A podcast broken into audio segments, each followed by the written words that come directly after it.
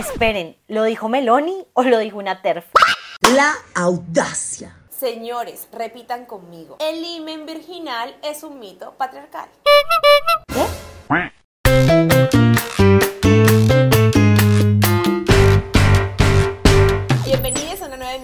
La Caldera, el noticiero feminista de la revista Volcánicas, creado para expresar nuestra indignación y compartir algunas iniciativas que están tomando el patriarcado una noticia a la vez. Y en la semana en la que la ultraderecha no pasó en las elecciones de España, Barbie rompió récords en su fin de semana de estreno y empezó el Mundial de Fútbol Femenino. ¿Ya descargaron el manual? Estas fueron las noticias. El mundo. Se coló una vocera antiderechos al Women Deliver. La presidenta de Hungría, Katalin Novak, reconocida opositora del aborto y empeñada en obstaculizar los derechos de mujeres, niñas y disidencias sexogenéricas, apareció en Kigali para el Women Deliver. La audacia. La semana pasada, en el Women Deliver, uno de los eventos más importantes para los derechos de mujeres y niñas en el mundo, realizó su más reciente edición en Kigali, Ruanda, reuniendo a feministas de todo el mundo. Y todo iba bien hasta que apareció Novak, cuya presencia no fue anunciada en la agenda. Una señora que ha militado para que la constitución diga que la madre tiene que ser mujer y el padre tiene que ser hombre, para prohibir la adopción igualitaria y restringir el aborto. Y claro, aprovechó su inesperada intervención en la ceremonia de apertura para defender el derecho a decidir ser madres y promover la natalidad. Pues claro, la mayoría de la audiencia quedó quedada al verla y escucharla. Y aunque Women Deliver sacó un comunicado diciendo que la ceremonia de apertura había sido organizada por Ruanda y que los valores de Novak no se alineaban con los de la conferencia, ya el daño estaba hecho. ¿Acaso no sabían quién era? Que gonorrea que se estén metiendo los discursos antiderechos solapados en una supuesta preocupación por los niños y niñas y hasta en espacios feministas. Honduras. Investigan muerte de niña de un año en hogar estatal. El pasado 23 de julio, Gustavo Sánchez, ministro de la Secretaría de Seguridad, anunció que la Dirección Policial de Investigaciones abrió investigación por la muerte de una niña de un año que se encontraba bajo la custodia de la Dirección de la Niñez, Adolescencia y Familia. La menor falleció en el Hospital Mario Catarino Riva de San Pedro Sula. Uno de sus parientes aseguró a medios locales que tres meses antes la menor había sido puesta bajo la custodia de la DINAF por un supuesto cuadro severo de desnutrición. Por su parte, Lisette Coelho Gómez, directora de la DINAF, informó que la niña habría ingresado al hogar por un problema de neumonía y se está investigando para esclarecer lo sucedido. Lo cierto es que aún hay mucha especulación y morbo alrededor de este caso. No está confirmado que se haya tratado de un caso de violación como ha circulado, por lo que esperamos que se aclare cuanto antes lo ocurrido. Es fundamental que el Estado garantice los derechos de la niñez comenzando por sus propias entidades. México.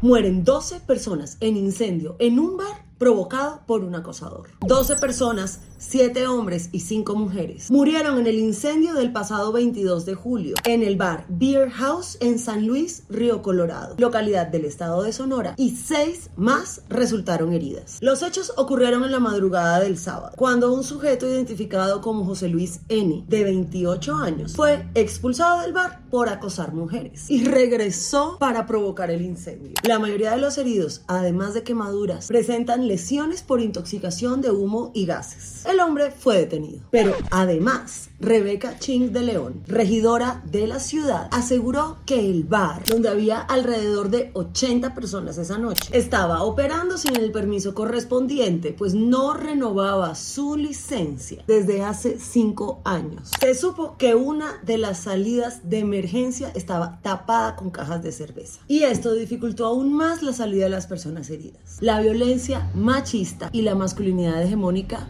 matan. Exigimos justicia por las víctimas. Perú. Toma de Lima y movilizaciones en varias provincias. El pasado 19 de julio comenzó en Perú lo que se conoce como la tercera toma de Lima o Marcha Nacional, exigiendo la renuncia de la presidenta Dina Boluarte y el cierre del Congreso. Se exige también la instalación de una asamblea constituyente, reformas políticas, adelantar las elecciones generales, la defensa de los recursos naturales y justicia por las víctimas de las masacres que han ocurrido durante el mandato de Boluarte y que continúan impunes. Las movilizaciones se realizaron además de la capital en otras 59 provincias del país, como Cusco, Apurímac, Puno, Huancayo y Huancavelic. Las autoridades han registrado más de 10 personas heridas y 10 personas detenidas en Lima. Y en la mayoría de provincias se ha informado sobre abusos por parte de la policía y uso de gases lacrimógenos contra los manifestantes. La Confederación General de Trabajadores de Perú convocó a nuevas manifestaciones para el 27, 28 y 29 de julio. Por su parte, la policía anunció que desplegará más de 30.000 policías de todas las especialidades para controlar posibles protestas. Sería muy ingenuo pedir que ese control no involucre represión y violación al derecho a la protesta? Lo cierto es que el gobierno de Dina Boluarte es uno más que confirma que una mujer en el poder no garantiza más derechos para nadie. Nicaragua. Autoridades confiscan refugio de mujeres en Condega. La Asociación de Mujeres Constructoras de Condega denunció que el 11 de julio la Policía Nacional y miembros de la Alcaldía de Condega irrumpieron en la casa donde vivía un grupo de mujeres rurales que llegaron en busca de un lugar seguro para poder estudiar y trabajar. Las autoridades confiscaron el inmueble donde había pertenencias de las jóvenes, camas, utensilios y una nevera. A la organización ya le habían cancelado su personería jurídica en mayo de 2022 por no registrarse como agente extranjero y por supuestamente no presentar sus estados financieros según el Ministerio de Gobernación. Una de las integrantes explica que a pesar de no tener personería, según los estatutos de la organización, la junta directiva es quien decide qué se hace con el espacio. Este es el segundo inmueble confiscado en Condega a una organización de mujeres. El pasado 20 de junio las autoridades también se tomaron las instalaciones de la Asociación Red de Mujeres de Condega para la formación y desarrollo integral. Y es que después de las protestas del 2018, estas ONG de mujeres empezaron a ser asediadas. Urgen garantías para la defensa de derechos humanos en Nicaragua. Italia, el gobierno ultraderechista de Meloni arremete contra derechos de madres lesbianas. En la ciudad de Padua, norte de Italia, se empezaron a eliminar los nombres de madres lesbianas de los certificados de nacimiento de sus hijas, en el marco de una nueva legislación aprobada por el gobierno ultraderechista de la primera ministra Giorgia Meloni. Hasta el momento, en Padua ya han sido cambiados 27 certificados de nacimiento de hijas de mujeres italianas, que acudieron a inseminación artificial en el extranjero y registraron a sus hijas en Italia. La medida muy facha, está justificada que para preservar primero la familia tradicional. ¿Qué? Y por eso el padre biológico solo puede ser nombrado en el certificado y no la madre biológica. Esperen, ¿lo dijo Meloni o lo dijo una TERF? Es decir, hombre y mujer y no las dos mujeres. Y no es la primera vez que el gobierno de Meloni atenta contra los derechos de las personas LGBT.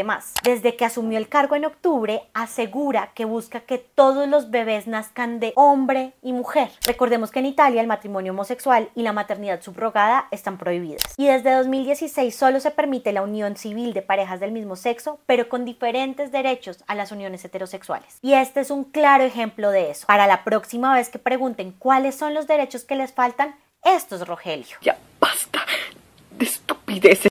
Y en noticias del espectáculo llegó a salas de cine Sound of Freedom, la película vinculada a los seguidores de la teoría de conspiración de Quanon. Y aunque no la vamos a ver, tenemos que hablar de ella, que además se grabó en Colombia porque es muy problemática. La película de Alejandro Monteverde, producida por el actor mexicano Eduardo Verástegui, reconocido antiderechos, cuenta la historia de Tim Ballard, un agente federal estadounidense que deja su trabajo para dedicarse a perseguir traficantes sexuales de niños, todo un salvador blanco. Basta, Rogelio. La cinta ya ha sido aclamada y promocionada por la derecha, por Donald Trump y seguidores de la teoría de Quanon, que dice que un grupo de políticos demócratas y celebridades de Hollywood controlan el mundo, mientras participan en una red de pedofilia masiva a la que vinculan a personas LGBT y como ellos llaman, al lobby trans. Entre los seguidores de la teoría de Quanon parece que está el protagonista de la cinta, que ha dicho en varias ocasiones que la sangre de los niños es recolectada por una hormona que luego es utilizada por personas no identificadas con fines de anti-envejecimiento. ¿Qué? Ya varios expertos en la lucha contra la trata han manifestado su desacuerdo con la película. Teresa Huizar, directora ejecutiva de la National Children's Alliance, ya dijo que es inútil e impreciso hablar de la trata de niñas como lo hace Sound of Freedom, pues no se menciona que en la mayoría de los casos los victimarios son conocidos de los niños o sus familias, no secuestradores no identificados como se plantea en la película. Por su parte, Jim Brueggemann, ejecutivo de Freedom Network USA, aclaró que los jóvenes terminan en situaciones de trata porque sus familias están en una situación de pobreza increíble debido a la inestabilidad política porque el niño es rechazado por su familia por su orientación sexual o identidad de género. Y claro que la trata de personas y de niñas es un asunto de extrema gravedad que debe preocuparnos a todos, pero es un problema que debe atenderse desde la raíz, desde lo sociopolítico, no desde la religión y menos desde teorías conspiranoicas. ¿Alguien, por favor, quiere pensar en los niños? Y es que este es también uno de los puntos de instrumentalización de los antiderechos para capitalizar votos y fondos. Y es que ya vimos algunas feministas antiderechos del trabajo sexual defendiéndola que porque es contra la trata. Por si quedan dudas de que esta es una campaña de la ultraderecha gringa, escuchen. And we got to start with Donald Trump. What do you mean? Well, he's got to be in there because he's going to go after the traffickers. Bombastic side eye. Y la machiperla de la semana va para el nuevo presidente del Senado, Iván Nami, que en su primera rueda de prensa decidió decir esto. Aquí no puede entrar como en un imen virginal. Háganme el favor, como si no fuera suficiente machiperla que este señor haya sido elegido presidente del Senado, dice que imen virginal como metáfora. ¿Ah? Pero que como, what the fuck? El año legislativo que nos espera, Amis. ¿De dónde sale tanto señor, ah? ¿Del centro? Señores, repitan conmigo. El imen virginal es un mito patriarcal. Pero es que toda esa fijación con las metáforas virginales es toda una obsesión de señoros. Este lunes, en la transmisión del canal Caracol del partido entre Colombia y Corea del Sur, el comentarista deportivo Javier Hernández Bonet, más conocido como Refisal, dijo disque se conserva la virginidad del arco colombiano. Que porque no nos habían metido goles. ¿Qué? Basta, Rogelio. Es que están acostumbrados a que cuando dicen estas cosas en los partidos de la selección masculina se los celebran. Más educación sexual para entender que la virginidad es un mito patriarcal. Y menos señoros comentando fútbol femenino. Contraten mujeres y dejen de imprimir señoros. Si te gustó este noticiero, déjanos tus comentarios y compártelo con tus amigas. Y si te gusta nuestro contenido, recuerda que puedes suscribirte a nuestras membresías en Patreon para apoyarnos y recibir contenidos especiales. Gracias a nuestras amis que aparecen en los créditos por apoyarnos. Nos vemos la próxima semana con más noticias.